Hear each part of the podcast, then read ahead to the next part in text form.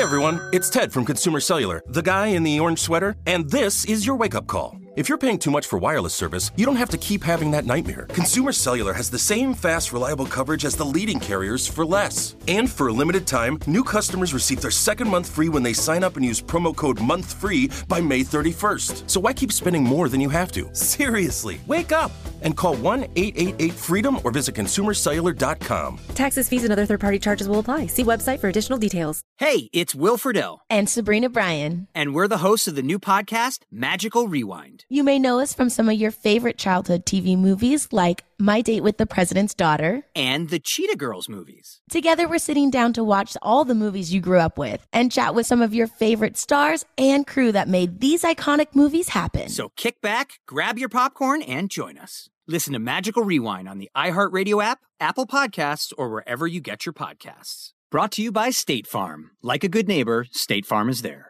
Hey, have you ever used CheapOair? For years, and I really like it. With CheapOair, you can book online, use their app, or even over the phone.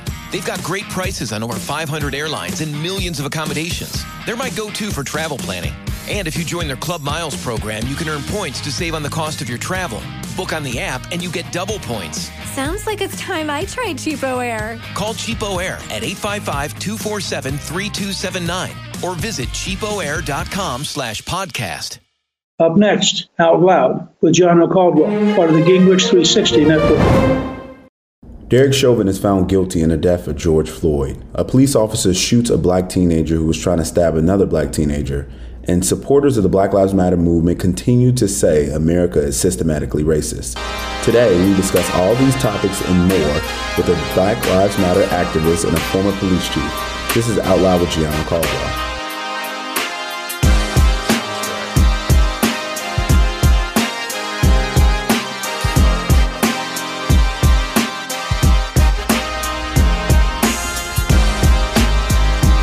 Back to Out Loud with Gianno Caldwell. I've got an important and timely show for you guys this week. My guests are Zelly Amani and Clarence Cox III. Zelly is a community organizer and Black Lives Matter activist who founded the Black Lives Matter Liberation Collective, a group of black students dedicated to transforming higher education. Clarence is the former president of the National Organization of Black Law Enforcement Executives, a veteran of law enforcement for more than 30 years. He served as the chief of police for Clayton County Public Schools in Georgia. On today's show, Zelly and Clarence and I discuss race and policing in America. Let's go. We know what just happened this past week with the uh, verdict, uh, Derek Chauvin, and I wanted to get the reaction from both of you guys. The jury found the former Minneapolis police officer Derek Chauvin guilty on all counts in the death of George Floyd. What was your reaction to that? Wow, um, for myself, um, when I heard the reaction, I, I let out like a deep sigh, and I didn't even know that I was holding my breath, you know, during the whole um, ordeal. So I think for me, it was something that took me by surprise, but also at the same time didn't give me the same sense of satisfaction I thought it would have. Well, I kind of got the what Zelly's saying as far as, as far as the satisfaction piece, but for me, I wasn't surprised because I watched the prosecutor um, really dive down and do a really good job meticulously to lay out that evidence. And, uh, you know, I remarked to one of my friends, I said, you know, Ray Charles can see this because it's so obvious and he's blind and dead. So if these jurors don't get it, we've got a major problem here in our country. But, you know, as Zelly just said, I don't know if I was as satisfied as I wanted to be because that's just the beginning of a continuation of work to be done. I, I think that, you know, uh, while Keith Ellison and, and his group did a great job on that, it's a broader problem. And, you know, if we can't identify these kinds of officers earlier on, we got, you know, a lot of work to do. And, and had we identified his problems and his his I guess, demeanor and his his culture earlier, George Floyd wouldn't have been murdered, and he'd still be here, and we'd be living happily ever after.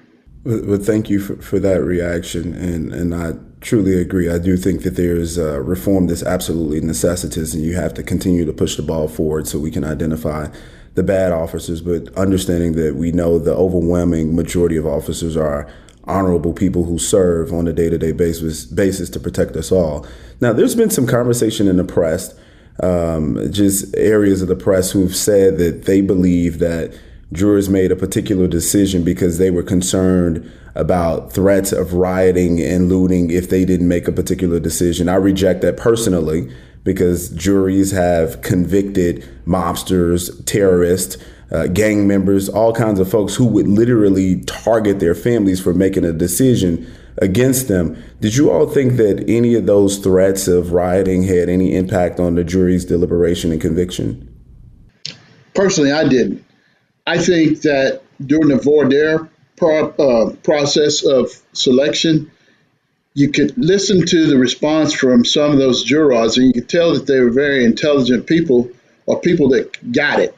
But also, you if you look back to what I just said about the way the prosecution laid it out, I think the most compelling, I guess, uh, testimony came from one, the chief of police, and several um, officers from that department, but then the doctor who, you know, laid out the, the, the exam piece and showed that there was no other cause for the death other than the asphyxiation where this guy was on his stomach with a knee on his neck.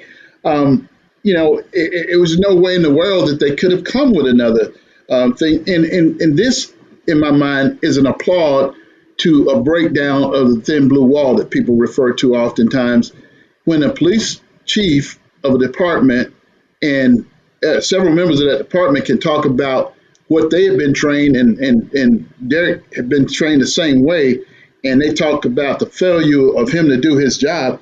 I mean, you know, what else do you need? Zelly? I completely agree, especially with your sentiment where there's been historical incidences where jurors are actually threatened with their lives and still make the right decision.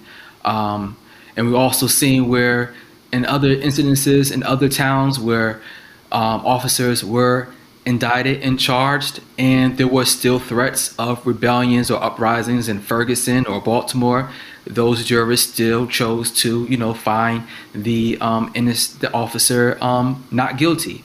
Or in some cases where it comes to like a grand jury, they, cho- they choose not to indict the officer. So there's been many, many different cases, right? And when you look at it, only seven officers since 2005 have ever been um, convicted for a lot of these police involved um, sh- shootings. So it's a very, very, very, very, very small number of officers who have been charged or even indicted and convicted for incidences. And jurists always in those cases tend to, you know, find the officers guilty, you know, or, or innocent rather. Zelly, I want to ask you this question because there's been a lot of conversation about the Derek Chauvin and, and George Floyd, um, the Derek Chauvin trial. Of course, he killed George Floyd, but people have said that this conviction isn't simply about uh, Derek Chauvin. It's a conviction of America as a racist system. And I know there's been members of the Black Lives Matter movement who've, who've echoed those sentiments. Do you believe that the system of policing is a racist system? Yeah, um, personally, I do believe that the, the system of policing is a racist system from its origins and, you know, all throughout American history. Um, it has been proven to be a, a, racist institution. Now, does this necessarily mean that every single um, person that's employed by the police department is someone that is racist? I don't necessarily believe that, right? But they are working in a, a racist institution, right? And the same thing goes for our public education system. I'm an educator.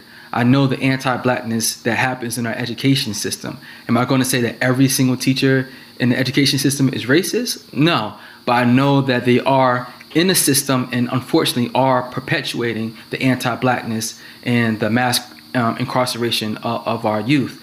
So when I say that something is, you know, racist, it doesn't mean that those individuals are out there, you know, saying the N-word or have a Ku Klux Klan outfit in their in their closet. But we're saying that they are perpetuating something that is um, um, harming black communities instead of helping them.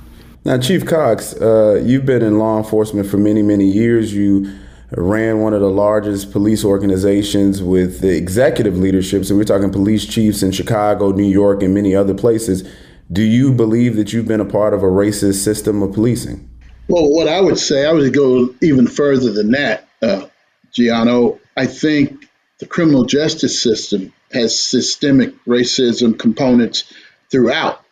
And much like what Zelly's saying, that does not mean that we're saying every police officer is a racist or has racist practices. I think there's a culture that I guess fosters that racism uh, in, in dealing with uh, communities of color. I think that we police, and, and unfortunately, I've seen some of my African American brothers police our own communities differently than we should. Um, you know, and a lot of that is not a police matter. A lot of it's uh, because of our social economic situations.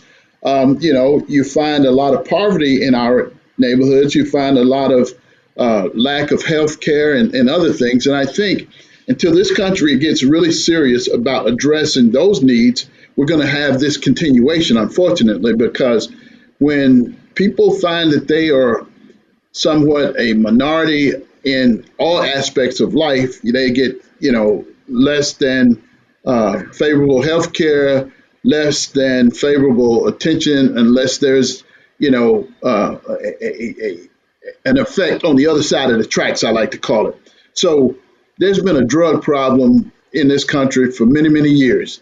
And being that a good bit of my career was in drug law enforcement, I saw in the early 80s with the crack epidemic, and we just fondled it and we called it the war on drugs. So now that there is a opioid problem and prescription drugs are being abused, it's now a health crisis. And it's being policed totally different.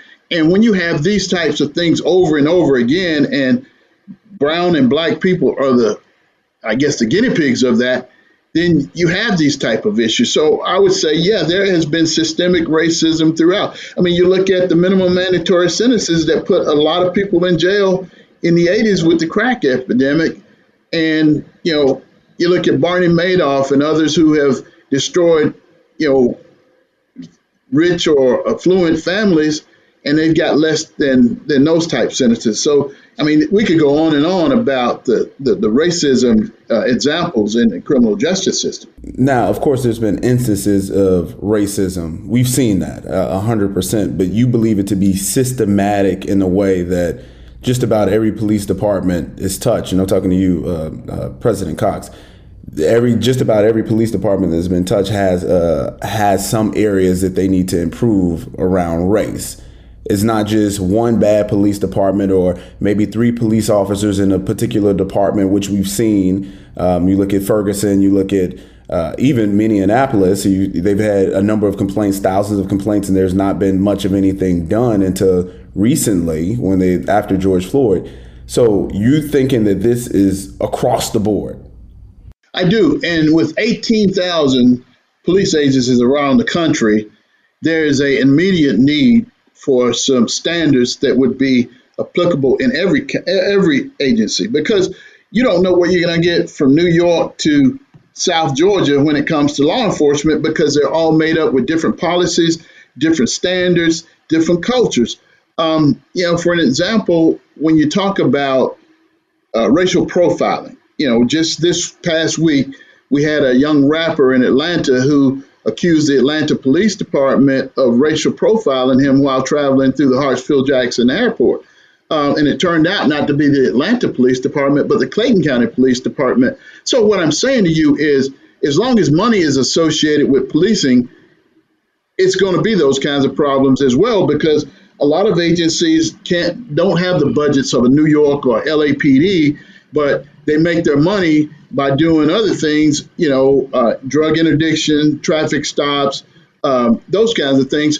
And you got to think when a lot of these enforcement efforts are conducted, they're actually in the black and brown communities and they get a different set of policing versus, you know, on the other side of the tracks where, you know, Mrs. Mrs. Jones runs a light, we stop and tell her, okay, Mrs. Jones, next time you got to be very careful. But Bobo comes through the light on the other side of the tracks. He's playing his music loud. He asks the officer, why did he stop him? and before you know it, he's got a citation and he's off on his way. So I'm saying, yes, there is a very, very different approach in in and and you know, President Obama tried to address it in the 21st Century Policing document when he said that you know agencies should have the hiring makeup that reflect the demographics of their community. If you bring a guy into a poverty-stricken black community who's never seen an African American, he's probably not going to know how to deal with that person and, and know our cultural habits, and therefore it's going to be a miscommunication at some point. Okay, so we've also seen other elements of black law enforcement officers who might have grown up in the same community. Let's use Chicago as an example, in Englewood uh, as an example, and they know the cultural habits of the individuals, and someone still dies at the hand of the police. Does that make it a racist incident? Does that make it?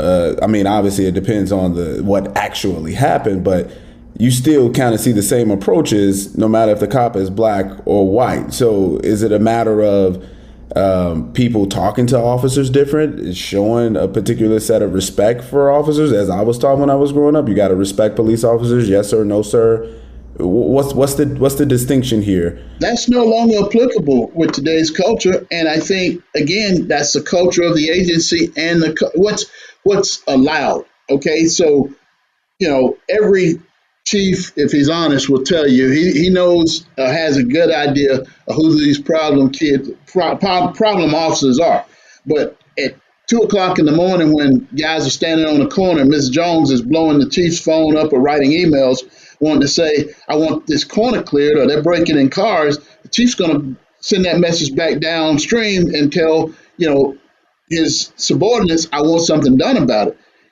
He doesn't, at that point, care how it's done. He just wants it cleaned up and he's going to send that message. And how they interpret it could be something totally different. I'm not saying that there are chiefs who are out here instructing these officers to go do rogue things by no means. But I'm saying that if you are worth your salt as an administrator, you kind of know who's on your team and what's going on. If you don't, you know, if you, you turn your head and, and have a blind eye to it, that's your fault, and you should be liable some kind of civil, civically, uh, civilly, um, if, if you don't do something about it, because we should be asking our community what do they expect from policing, and we should be able to give it to them in the right way. You don't walk into Walmart and they tell you what you want to buy today. You go in there and you buy what you want or what you need. And that's how policing should be, in my mind, uh, in our communities, because you can't police every community the same, but you can have policies that would be applicable to protect the sanctity of the community. And I think that's where we got to go. Okay, I want to direct my next question to Zelly, and if you would, um, Chief Cox, to, to follow up after that. By now, I'm sure you both seen the video of the white police officer in Columbus, Ohio, who responded to the call about someone armed with a knife. The officer arrived at the scene and shot a black female teenager who was trying to stab another black female teenager. Do you think the police officer acted correctly and saved a life, or do you think he should have tried something else to de-escalate the situation? Yeah, right. So I think that's um, a great question, and it's one that a lot of people are having right now. This whole big conflict about uh, you know, police violence if that was an incident of police violence. And I personally would say, like, yes, it was an incident of, of police violence. And the way, the reason why I say that is I'm an educator, all right? I teach in the classroom. Unfortunately, I have to break up fights sometimes. Sometimes those kids have weapons. Sometimes those kids have, you know, things that can seriously injure someone. And if I say for example, if I lived in a, a, a town or, or a state that allowed teachers to carry guns, and if I pulled out a gun to like shoot down a student, everyone would look at me like like I did something something wrong. And teachers all across America are pretty much expected to, you know, protect their students, even if a student has um, a weapon. And in many instances, people, teachers, are able to disarm those individuals. And I think that instead of us thinking in a way that you know the, the officer was correct in what they did and that he saved a life at the same time he took a life. So was a life really saved in any of those equations? And we need to think about what what ways if there was possible that that could have ended differently. And think about how can we change the thinking of police officers, where instead of thinking that you know um, firing a lethal weapon is the way to diffuse that situation in that moment, what other ways could that have been handled? All right, and I think when we start having those conversations, we can start to say to ourselves like maybe that situation could have been uh, uh, de-escalated in a much faster way, and uh, both of those lives may have been saved. Even if the young woman was stabbed, she could have been stabbed and, and saved. But uh, I think the, the, the shooting just just just ultimately just took someone's life that didn't need to be taken. So uh, let me ask you this question as a follow up, Zelly. So if this was your daughter, your sister, and I'm referring to the the, the young lady who was um, not behind the knife, but the one who almost became a victim to to the knifing. If she would have successfully cut that young lady's throat and killed her, and it was a police officer on the scene who could have stopped the situation, would you have rather your sister or your daughter have died just to prevent a shooting in that situation? You know, like thankfully. uh you know, I would say that the officer had decent aim, right? Because he he could have shot the people next to him, right? The girl next to her. So we don't know what would have happened, right? So how would I would have felt if I was in that situation and he ended up shooting not just the girl, but also an innocent bystander? What if the bullet went through someplace else and shot somebody else? Um, so we have to think about like the whole community there that's like literally been traumatized from that incident. And I think about the girl that was even um, saved. If we interviewed her, like, would she think to herself right now that she would, what would she rather have? Would she have rather have that girl alive? I think that she would rather have that girl alive, you know. And if there was any other option, she would hope that uh, officer would have been able to take that one. Do you think that was a, a, a racist cop killing someone in that situation? Because people have been on, on social media saying that it was another instance of a racist police officer murdering a young black person. Do you agree with that assessment? I, I wouldn't necessarily say that they're racist because I don't know what's in their hearts and minds, right? But when we look at so many different instances of um, individuals who were armed and who were white and who were able to like leave with their lives. I think that sometimes when we think about racism, it's not necessarily about if that cop ever calls someone an N-word. It's about does he value that human's that that other person's life, and I don't think that he valued um, her life to the point where he was willing to do anything, you know, in order to save her life. Chief Cox, did, did this officer perform correctly in, in your view? So thank you, and I respectfully, um, uh, uh, uh, you know, entertain Zelly's comments, but I, I disagree. Um, and, and the thing about this is, as I've viewed this over and over, and, and I've listened to various commentaries, and I've even gone to the Chicago website of accountability for policing, and they have a couple of different versions of the video. Sh- I'm, I'm sorry, I'm, I'm mixing two. I'm sorry. I, have looked at so many shootings lately. I'm sorry, I'm confusing the Chicago with the Columbus. But on the Columbus shooting, I think that was a justified shooting in that when the officer got out of the vehicle, he was already giving commands. And that's part of the use of force continuum. And nobody was following the commands that this young man was given. And in this situation, I've heard many folks say, well, why didn't he deploy a taser? I think America is expecting tasers to be the magic one in, in a lot of these instances uh, right now. Uh, tasers and body cameras are the most wanted things from our citizenry. And every agency, first of all, don't have tasers. Every agency don't have body cameras, unfortunately. But this young lady failed to follow any of the commands. And this officer had nothing else in my mind that he could have done in that short length of time that he had. This was a split second decision. And actually, I applaud that officer's uh, response because had he not, um, you know, protected the life of the young lady who was about to be a victim, um, then he would have been criticized for not doing his job and he would have violated his oath of office. One. The other piece to it is just like, you know, Zelly just referred, this guy had some extreme uh, marksmanship capabilities because I know in my mind, as I watched him go down range with those rounds, I'm like, wow, this guy is, is, is pretty proficient with his firearm. And that's a good professional officer in my mind because that's what we're taught in the academy. We're taught, you know, so many people have said, you know, why did he shoot her in the chest? Why didn't he shoot her in the leg? Why did he? We, as a police officer, if you don't shoot in the chest during your qualifications period in training, you're not allowed to carry a firearm. There's no other acceptable uh, points of injury, so to speak, with a firearm other than center mass, we call it, and that's right in the middle of the chest because that's uh, most likely going to put you down. Um, so, in my mind, and based on what I've seen so far, this is a justified shooting, and I don't appreciate um, our our, comp- our country putting all these in one bag. And and and I think a lot of people, because of the tension that's going on with other shootings, and there's some bad ones out there, and I'll be first to tell you, we cannot put this Columbus shooting in the same bag as we can put. This is not like a, a Laquan McDonald type shooting in Chicago, and uh, I'm still looking at the one in North Carolina. I'm not really sure on that one as as well yet. Um, but you know, it's unfortunate that we keep having these. We're talking to Zelly Amani and Clarence Cox III, a Black Lives Matter activist and a former police chief. We've got much more with them after a quick break.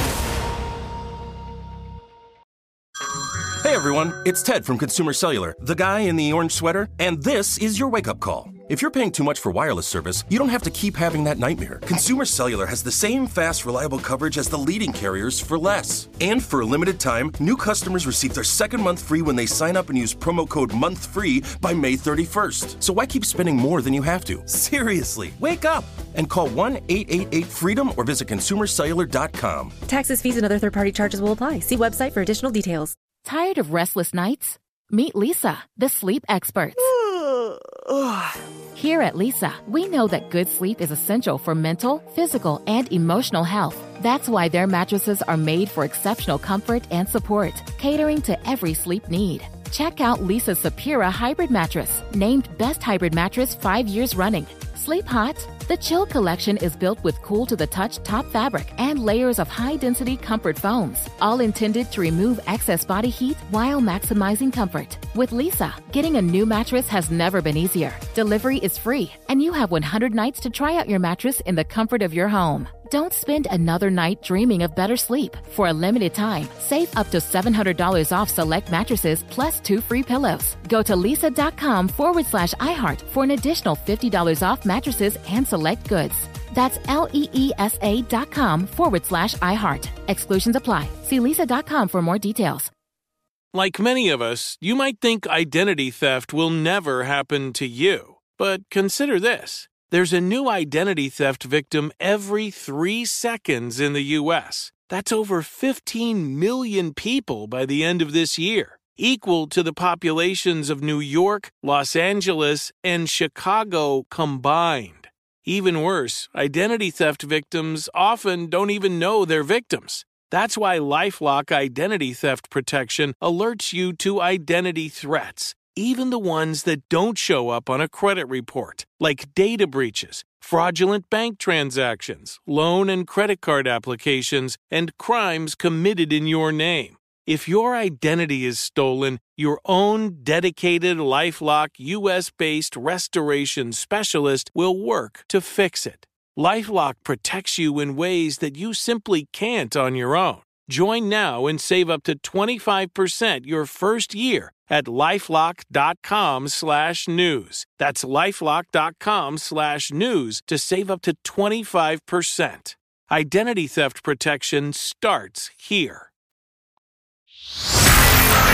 in terms of putting all the shootings in one bag. And we see time and time again when there's a white officer involved and there's a shooting of a, a black person, no matter if they're young, old, man, woman, whatever, there is deemed racist. And my concern, especially being someone who comes from a very dangerous area on the south side of Chicago and having just three years ago, Memorial Day weekend, my younger brother in the car with two of his friends and two men walked up, shot the car 25 times he lived, but his best friend died in his arms. So, considering the environment that we're in now when it comes to policing in America, if every uh, police involved shooting with an African American is deemed racist, what if it, it, happened tomorrow where my little brother, that situation that happened three years ago, and a white officer was around the corner, heard the call, and he found out that the, the, the suspects were black? and there's a shooting going on that he can possibly save a life. But hell, I don't want to be called a racist, so I'm not going to get involved. I'm going to wait till the bullets fly and they get away, and then maybe I'll get around to get the ambulance. When is it that we begin to have a really honest dialogue about policing in America? We're doing that right now. But we've seen it become so politicized. We've seen with Black Lives Matter, Democrats have gotten involved and they've made it more about their appeal to the black community versus real poli- real policy changes. We saw what Tim Scott did last year when he was trying to pass a police reform bill and he offered Democrats an opportunity, a manager's amendment to put whatever they wanted in the bill and they walked away from the table because they wanted it to be about politics. They wanted to win elections off of it. And I, it's been my saying, Black lives don't matter to Democrats, black votes do. So with that consideration in mind, especially you, Zelly, because you're you're part of the movement, you're an organizer, you run a chapter. What is it we can do to take politics out of these discussions and talk more about policy? Yeah, I don't think that you can um, separate the two, right? Um, I think what Clarence was saying earlier in, in, the, in the, broadcast was um, really, really phenomenal. Because when we talk about the issues of why we have policing or why our areas are heavily policed in the first place, when you think about the safest communities in, in your state, the safest communities um, that you know of, the most safest communities don't have more police officers, right? They usually have less police officers. What makes a community safer is they have access to more resources. They don't have more cops. They have more. They have better jobs, better health care, better um, better educational system, have better quality food, um, better uh, recreation services. Those are the things that make communities safer and stronger.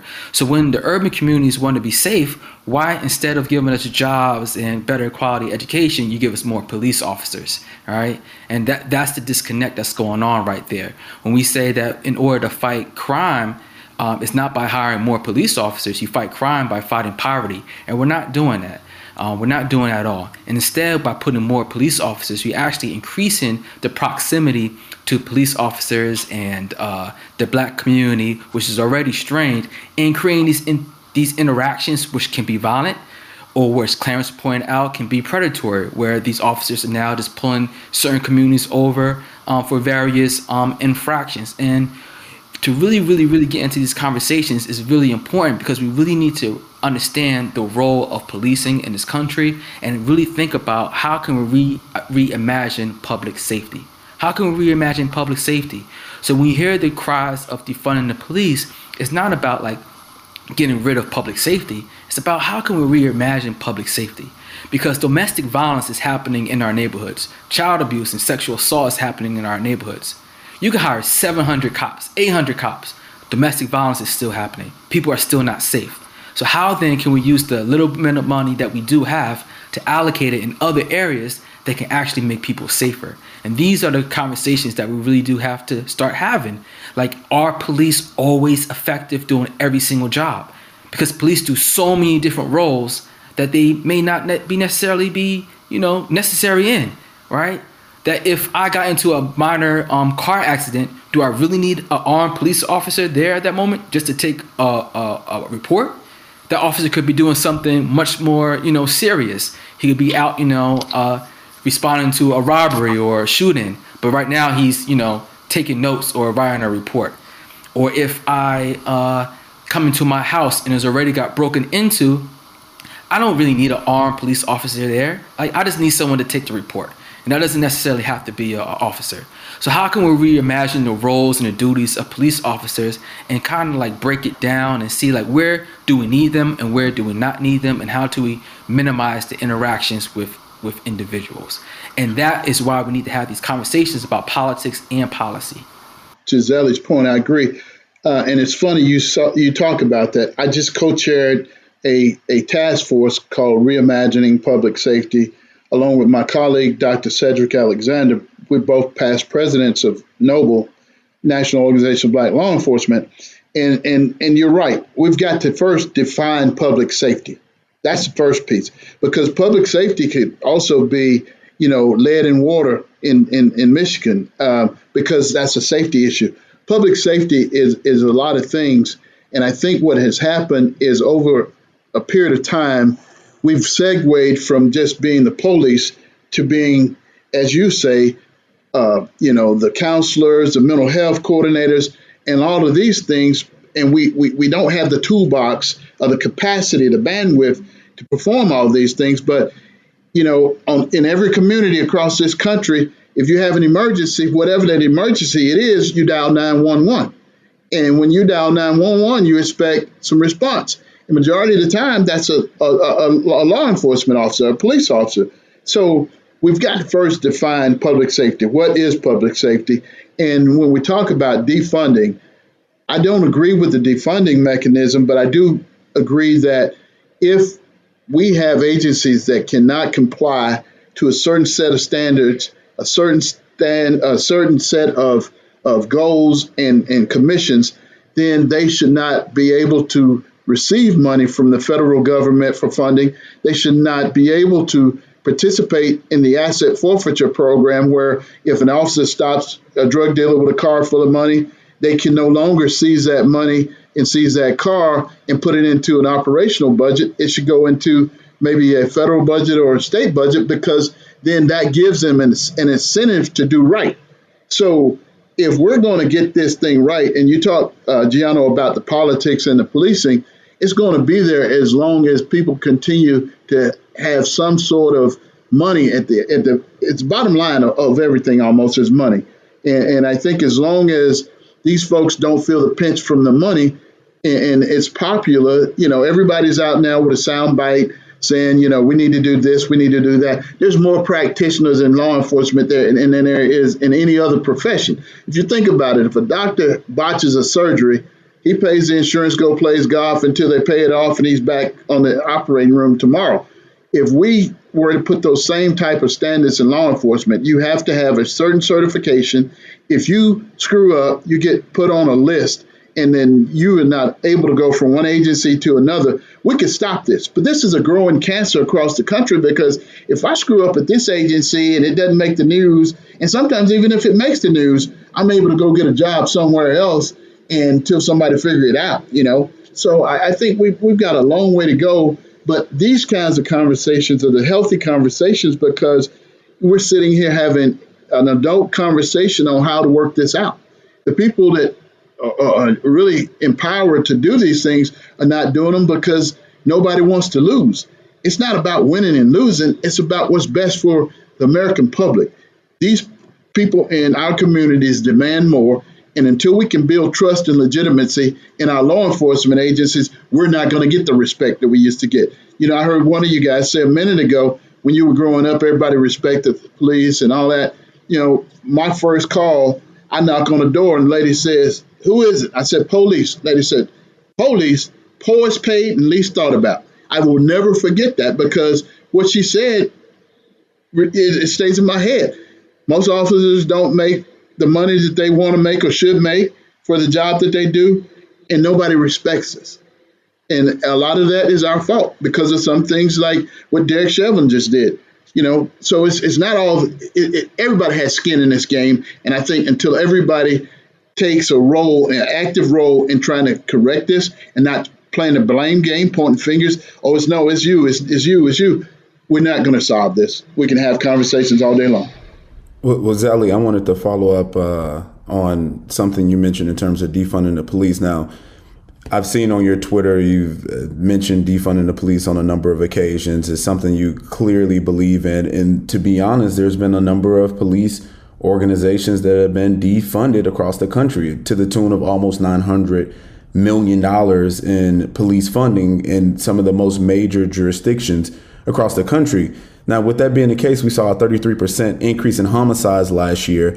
Um, for 62, 66 of the largest police jurisdictions saw increases in at least one category of violent crime in 2020. And we continue to see crime go up in a number of these areas. Police officers are uh, leaving uh, their positions at alarming rates for a number of police departments. Police departments are being defunded, but who is it? Who is it hurting more? Is it is it hurting the the the officers who decide to just give up the career? Maybe you get a bad officer off the street. Maybe you get a, a good officer off the street. But isn't that making our, our our communities more vulnerable to violence and crime? Not necessarily. I think that we shouldn't be always conflating about the, the rise in uh, violent crimes. At the same time where we see a rise in COVID-19 cases, right? We see a rise in of unemployment in a lot of um, these same urban areas. So a lot of these urban areas, um, some people haven't been to work since the pandemic have, has started. So we see an increase in a lot of these violent crimes and a lot of these situations. So I wouldn't necessarily say that uh, the, the the rise of violent crime has anything to do with defunding the police departments or, or police department apathy. I think it's the exact opposite. Going back to defunding the police, right?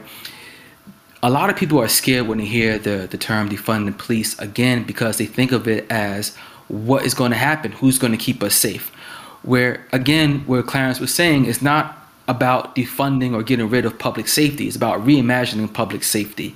And what we see right now is happening with many of these towns that are defunding the police, they're actually funding other initiatives like anti violence initiatives.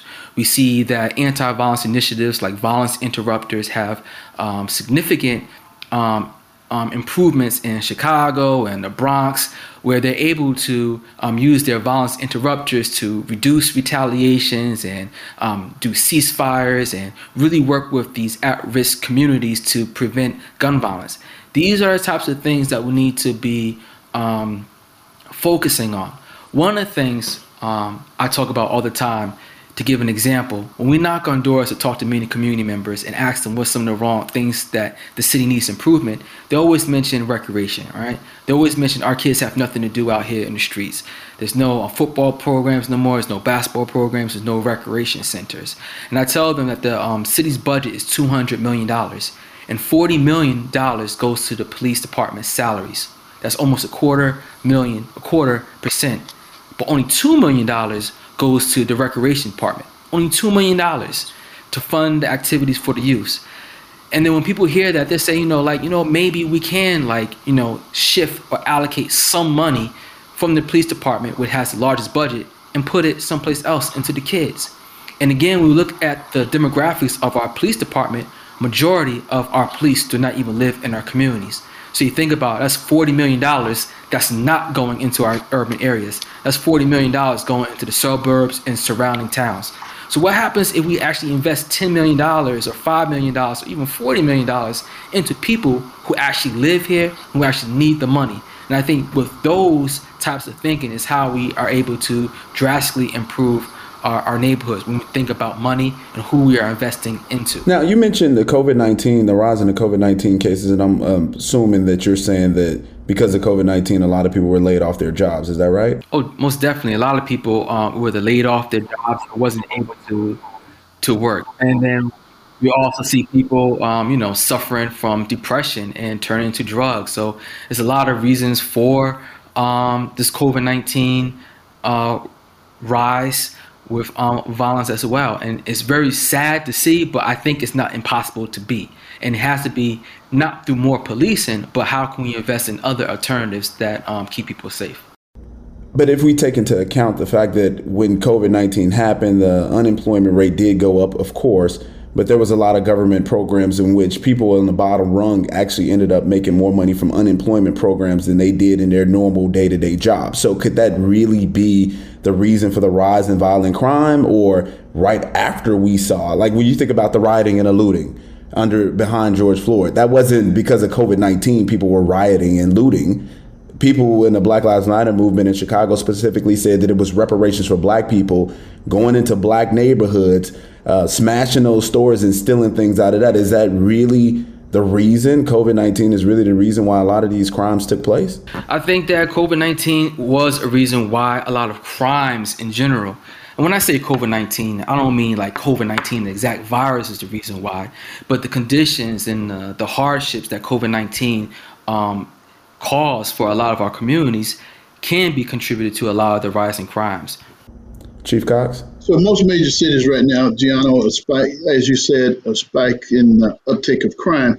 But I think to to kind of address what Zelly's saying about the defunding and, and putting money into recreation, I don't t- uh, necessarily agree with the way you're talking about it, but I do agree that there, uh, instead of defunding, I would like to see reallocation some some kind of way of some of the funding in that rather than trying to put a civilian in a police officer's capacity, um, to put them in harm's way. you know, I'd like to maybe see uh, funding for some mental health counselors that are sworn so they could carry a dual, dual role. You know, you have a police officer that's specifically trained in mental health that could respond to some of these calls. I speak with sheriffs from across the country on a regular basis who share with me that the majority of their population are mental health uh, patients. And during the Reagan administration, Gianno, you may remember that most of those major health, uh, mental health facilities were shut down. And so now there's no real place to put them, so to speak, to seek any treatment. And now they're being warehoused in uh, um, jails across this country. So I don't want to see any money taken away, but I'd like to see money maybe added or reallocated. Okay, so as we talk about the recreation uh, issues with the young folks, um, a lot of major cities have police athletic leagues where young kids are able to participate in organized intramural sports, and it's kind of uh, led by that police agency. I think that's a plus plus because a lot of kids, the, the, images that they have of law enforcement is a negative image, and most of it comes from TV, and the other comes from the crazy things that they see uh, officers do. But you know, I know when I ran a school resource program, some of the greatest uh, interactions with the young people came came from my school resource officers because they were in the schools having those interactions with those young folk and they were providing counseling so to speak not formal counseling but the relationships and the dialogues that they created also created something that carried on i can remember uh, several occasions where i had a interaction with a young person, and later on, it meant something to them. And to this day, I have young folk come up to me all the time. Hey, Chief, I'm doing this or I'm doing that. You know, proud that they've got a job or proud that they got in some college, you know, that they didn't think they could get into. Um, so I think we could do both. I think we can um, reallocate some funding and put it in the right place. And, and the only way we're going to do this again is we've got to have a commission and and the only commission or possibility of a commission on law enforcement or public safety right now that's being offered is this George Floyd um, uh, uh, law that they're trying to pass uh, right now that nobody's really moving on. And I, I think, guys, it is that we talk about removing funding. Most cop, uh, I mean, most agencies are, are so strapped right now, they don't have the funding to uh, form uh, the duties that they're prescribed to do right now. So until we, you know, this country has way too many police departments as it is, but until we can get it all in, under one umbrella, so to speak, and get the same standards across the board, same type policies, those kind of things, I'll keep preaching that uh, we're going to have these issues. So consistency and uniformity is what you're saying across the board nationally is what's necessitous in order to improve policing in the country. Before we move on, let's take a quick break. Back in a sec.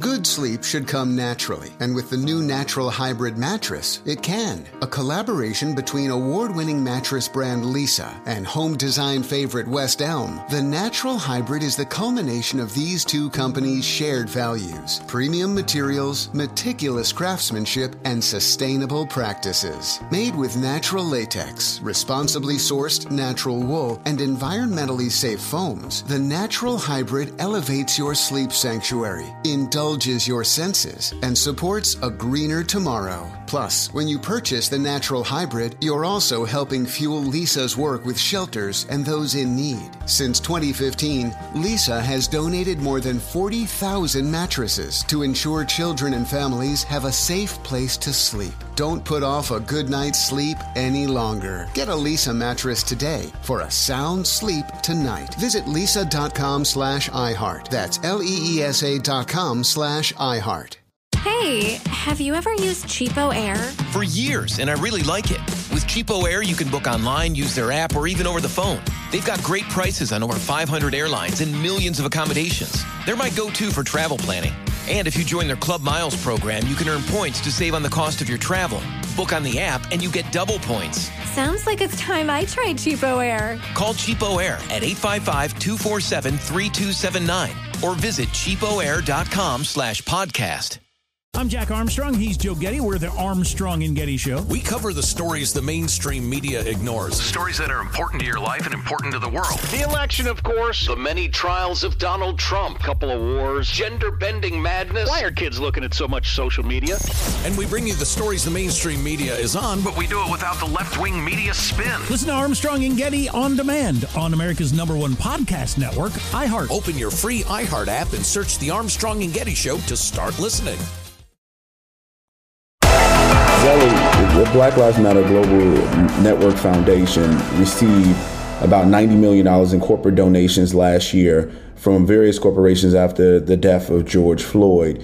There's been a number of chapters. Uh, Michael Brown Sr., for example, requested $20 million from the, the Black Lives Matter Global Network Foundation, which I don't believe they've received. There's been people like uh, Samir Rice, Tamir Rice's mother, who of course, um, her son died. I think he was uh, 10 or 11 years old. He was shot by a police officer. He had a toy gun on a playground and they just pulled up and shot him. There's been a number of other people who I've criticized, people like Tim, uh, Tamika Mallory um, and others, for using black deaths to advance uh, their profit structure, if you will. And these are things that people have stated in reporting and on social media. There's been a lot of folks who who said that the organization, the head of the organization, has disenfranchised a lot of the local chapters. You run a local chapter.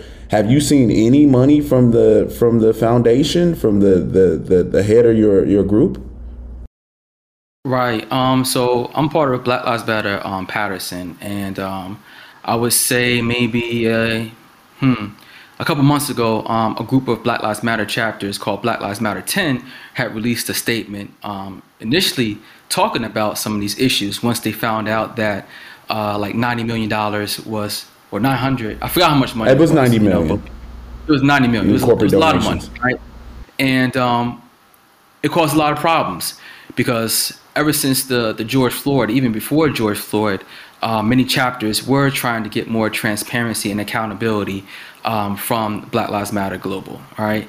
Um, and there's a lot of issues around that, and all a lot of the chapters really wanted was some type of accountability and some type of support. That a lot of chapters um, were doing fantastic work in their communities, but they knew that they could do even more if they had financial support from Black Lives Matter Global. So a lot of people were very upset that um, the global network was sitting on this much money and wasn't distributing it to um, the chapters so that they can support uh, the communities. Um, I personally stand in solidarity with Tamir Mothers Rice and um, Mike Brown Sr. and all the other families that um, feel slighted by um, Black Lives Matter Global. I really do think that um, Black Lives Matter um, Global Network needs to really address these concerns and really needs to address these grievances to really support these families families that they say they are supporting. Because when you're saying you are um, fighting for Black Lives Matter, it's just not about fighting for the people who um, were killed by police, but it's also about fighting for the Black lives that are still here. You need to be able to be supporting um, these Black families that are still grieving. You need to be also supporting to the best ability um, black communities nationwide and supporting your, your local chapters. So I hope that with all this criticism that um, the Black Lives Matter Global will turn a new leaf and, you know, um, change some of their processes or support um, these families that have been asking for monetary support. Now, we know some of the Black Lives Matter co founders have described themselves as trained Marxists. Is the Black Lives Matter movement a trained, is it a Marxist movement? I wouldn't say that the Black Lives Matter movement is um, a Marxist movement at all. I, I, would definitely say that there's many people within um, Black Lives Matter, um, the movement, who are potentially Marxist, and there's also people who are, you know, just just have no label for themselves. They just want to see, you know, a change in America.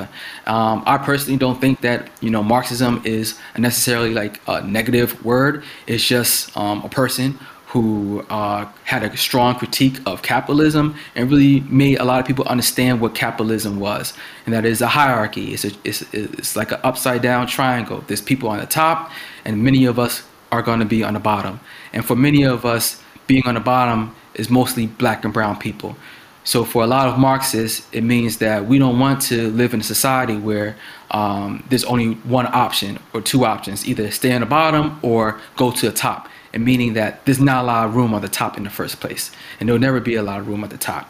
Just like as you were a kid, you all, we all had our dreams of being in the NBA or NFL, and our teachers had to tell us like, yo, there's not a chance you're going to be in the NFL or the NBA. No matter how good you are, there's only a certain amount of people who will ever make it into the NBA. And that's unfortunately how it is when it comes to being rich or wealthy. We all like to think that we could all have the chance to be billionaires and millionaires, but the actuality, it's not. And we need to be able to change that system so that everyone has access to the same resources and has the ability to live a fruitful life. So, talking about Marxism, the Black Lives Matter organization deleted a page saying disrupting the Western prescribed nuclear family structure is one of its core principles. Now, we're talking about Black Lives Matter here. We know that about 70% of black babies are born out of wedlock, and the collapse of the black family has dis- divested our community. So, how is destroying the black family supposed to have black, help black people? I think it's mostly about when we talk about white supremacy, it's the whole idea that uh, the nuclear family is the the type of um, household that should be um, adhered to, and anything else is like demonized, right? And that is something that you know I don't necessarily agree with, you know. And when I say that is when we look back in our own history, whether it's pre you know, chattel slavery, we live in mostly extended families. It was nothing wrong with having an extended family. But now, for some reason, it's like frowned upon. And I think that when we talk about that, it's about um, not always saying that having a nuclear family is the goal, but being able to say, like, all right, we welcome all types of families. You know, as long as it's a strong family and a strong, healthy family, then it shouldn't be denied. We need to be able to have strong families. And if it is a nuclear family, great. You know, if it's extended family, you live with grandma, live, you live, you know, great grandma, great. That, that, that's not the stated purpose of Marxism, though. Like, they, it, it, it, I feel as though the Black Lives Matter movement is uh, there's a difference between a movement and an organization, certainly, and we see what's going on in the organization. You just mentioned it yourself, how they're collecting all these millions of dollars. They're not necessarily distributing to the chapters, which you all are saying that you do really good work. It should be conversations with law enforcement daily, talking about policy initiatives, etc. We're not necessarily seeing that. They're keeping the money seemingly for themselves and maybe selectively pouring it into different organizations. So this is something that obviously needs to change uh, with you guys. And how could you be associated with? A global organization like that is not necessarily caring about black lives, if you will, because they're not pouring in the money that they're, they've collectively received from corporations to enhance the lives of black people. Black folks aren't seeing that money. I agree. Like black people aren't seeing those those funds. Chapters aren't seeing those funds, but it's going to be up to myself and other leaders of various chapters to hold on the leadership accountable to make sure that from now on, individuals and communities need to be supported with any um, money that is being distributed to our global network. And that's the part of the fight. And unfortunately, sometimes you have to um, fight internally as well. And that doesn't necessarily have to always be a negative thing. Okay. And my, my last question to you on this front do you believe that members of the Democratic Party and white liberals specifically are trying to co opt your movement for their own purposes, political and otherwise? Oh, of course. I definitely do agree that, you know, um, there's always been instances where Democrats, you know, Democratic Party or Democrat leadership wants to co-opt, you know, the Black Lives Matter movement because it is a popular movement and it has a base of black people. So to align themselves, they think that they can, you know, align themselves with black voters as well. Um, and I frown upon that, and I don't agree with that. I don't think that we should uh, align ourselves with the Democratic Party at all. That we should be independent. That we should, you know, fight for what we fight for. If the Democratic Party agrees with what we're doing, then great. The Republican Party agrees with some of the things that we're doing, great. Whoever agrees with what we're doing and work, wants to work for our same goals, that's good. But we shouldn't ally ourselves with um, the Democratic Party or any party um, to take advantage of us or just use us for, for votes and not give us the things that we need. So, in other words, black lives, don't matter to Democrats, black votes do. Definitely. All right. So, if, if I can get you, just your final thoughts, will race relations get worse or better over the next few years? Chief Cox, what are your what are, what are your thoughts? Well, I'm prayerful and hopeful that they will get better in the next uh, several years, and it's all uh, kind of depending on the way uh, President Biden leads this country. Um, we lost a lot of ground in my mind with the last administration and a lot of the rhetoric that came out of uh, the White House. And I think that uh, now is an opportunity in the next four years, hopefully, and actually the next two years, because we know we don't have no idea what's going to happen in the midterm elections, um, that we're led in the right way and people learn to love each other again. I mean, it's, it's simple for me. I think right now our biggest issue is we don't communicate uh, effectively, and we're relying on guns to do our communicating for us. And there's no real push to, you know, I guess, uh, do something about the, the, guns on the streets. So, um, you know, we've got a long road ahead of us. And I'm certainly for gun ownership. I'm just for responsible gun ownership. And right now, I'm seeing way too many homicides and way too many black on black killings in communities across this country. And uh, until we can kind of rope that up, rope that in, um, I, just I'm, I'm just prayerful every day and every night that we learn to love each other again and respect each other again because there's a lot of lack of respect and over the past four years, I think I've encountered some conversations with my brothers on of another race that I probably wouldn't have done before because things sometimes people become more emboldened and decided that they would you know make challenges that they would not have more normally made you know? So yes. All right zelly? Yeah i definitely agree with um clarence. Um i do think that we may have some rough spots for a while before we get to like a, a brighter tomorrow. Um i do have hope especially with the youth um, they've been watching they've been learning they've seen what was wrong and they have ideas of how to make things going forward. I'm also hopeful because with this conversation with Clarence, kind of shows like maybe like five or ten years ago, um, a lot of police departments wouldn't have been open to the idea of you know allocating money towards um, um, other initiatives to keep communities safe. But now it's like you know if there's other initiatives to keep communities safe, then it's a no-brainer now for um, us to fund. So by continuing to have these conversations and continuing to have these rough conversations, even if you disagree, is is key to moving forward. And I'm hopeful because all of us want to be loved, all of us want to be accepted, all of us want to um, live free. It's all a matter of how do we come together and create this system, create this world where that can be possible. I want to thank Zelly Amani and Clarence Cox III again for a great interview. If you're enjoying the show, please leave us a review and rate us with five stars on Apple Podcast. If you have any questions for me, please email me at outloud at Gingrich360 and I'll try to answer them in our future episodes. And please sign up for my monthly newsletter at gingrich360.com slash outloud. You can also find me on Twitter, Instagram, Facebook, and Parler at Gianno Caldwell. If you're interested in learning more about my story, please pick up a copy of my best-selling book titled Taken for Granted, How Conservatism Can Win Back the Americans That Liberalism Failed. Special thanks to our producer, John Cassio, researcher Aaron Klingman, and executive producers Debbie Myers and Speaker Newt Gingrich, all part of the Gingrich 360 network. Hey, have you ever used CheapOair? For years, and I really like it. With CheapOair, you can book online, use their app, or even over the phone. They've got great prices on over 500 airlines and millions of accommodations. They're my go to for travel planning. And if you join their Club Miles program, you can earn points to save on the cost of your travel. Book on the app and you get double points. Sounds like it's time I tried CheapOair. Call CheapOair at 855-247-3279 or visit cheapoair.com slash podcast. Tired of restless nights? At Leesa, we know good sleep is essential for mental, physical, and emotional health. From memory foam mattresses to hybrids that keep you cool all night long, Leesa's mattresses offer exceptional comfort and support with free delivery and 100 nights to try out your mattress in the comfort of your home. For a limited time, save up to $700 off select mattresses plus two free pillows. Go to leesa.com slash iHeart for an additional $50 off mattresses and select goods. Exclusions apply. See leesa.com for more details.